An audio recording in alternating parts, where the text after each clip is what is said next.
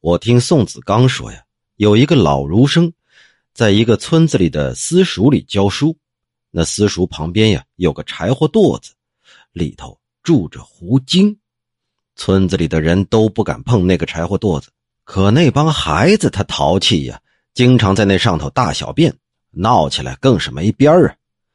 有一天，这老儒生到一个地方去参加那户人家的葬礼，约好了第二天回来。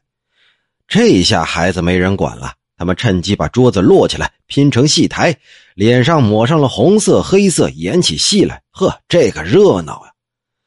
正玩的热闹呢，那老儒生突然就中途返回来了，把孩子们呀都打了一顿，有的都打出了血呀。之后恨恨连声的就走了。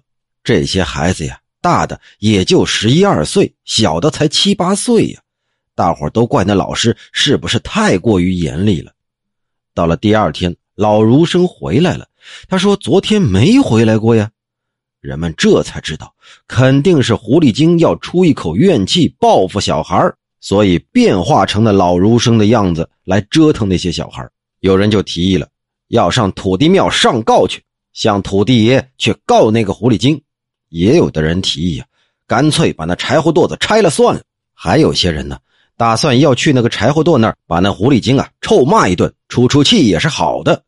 正在人们七嘴八舌说的时候，有一个人站了出来，说：“哎，都别吵，都别吵啊！听我说，哎，这些孩子呢，确实也是无理。按说这打一顿也不为过，只是嘛，这下手确实是狠了点可我听说呀。”想要制服妖精，那必须是以德服人呢，啊，不对，以德服妖啊！要是拼蛮力的话，可能永远都制服不了。就算一时制服了，那冤冤相报，我担心这灾祸可就不止这点儿了呀！众人听罢，这才没有行动。这个人呢？可以说是处事心平气和，也可以说是深谋远虑啊。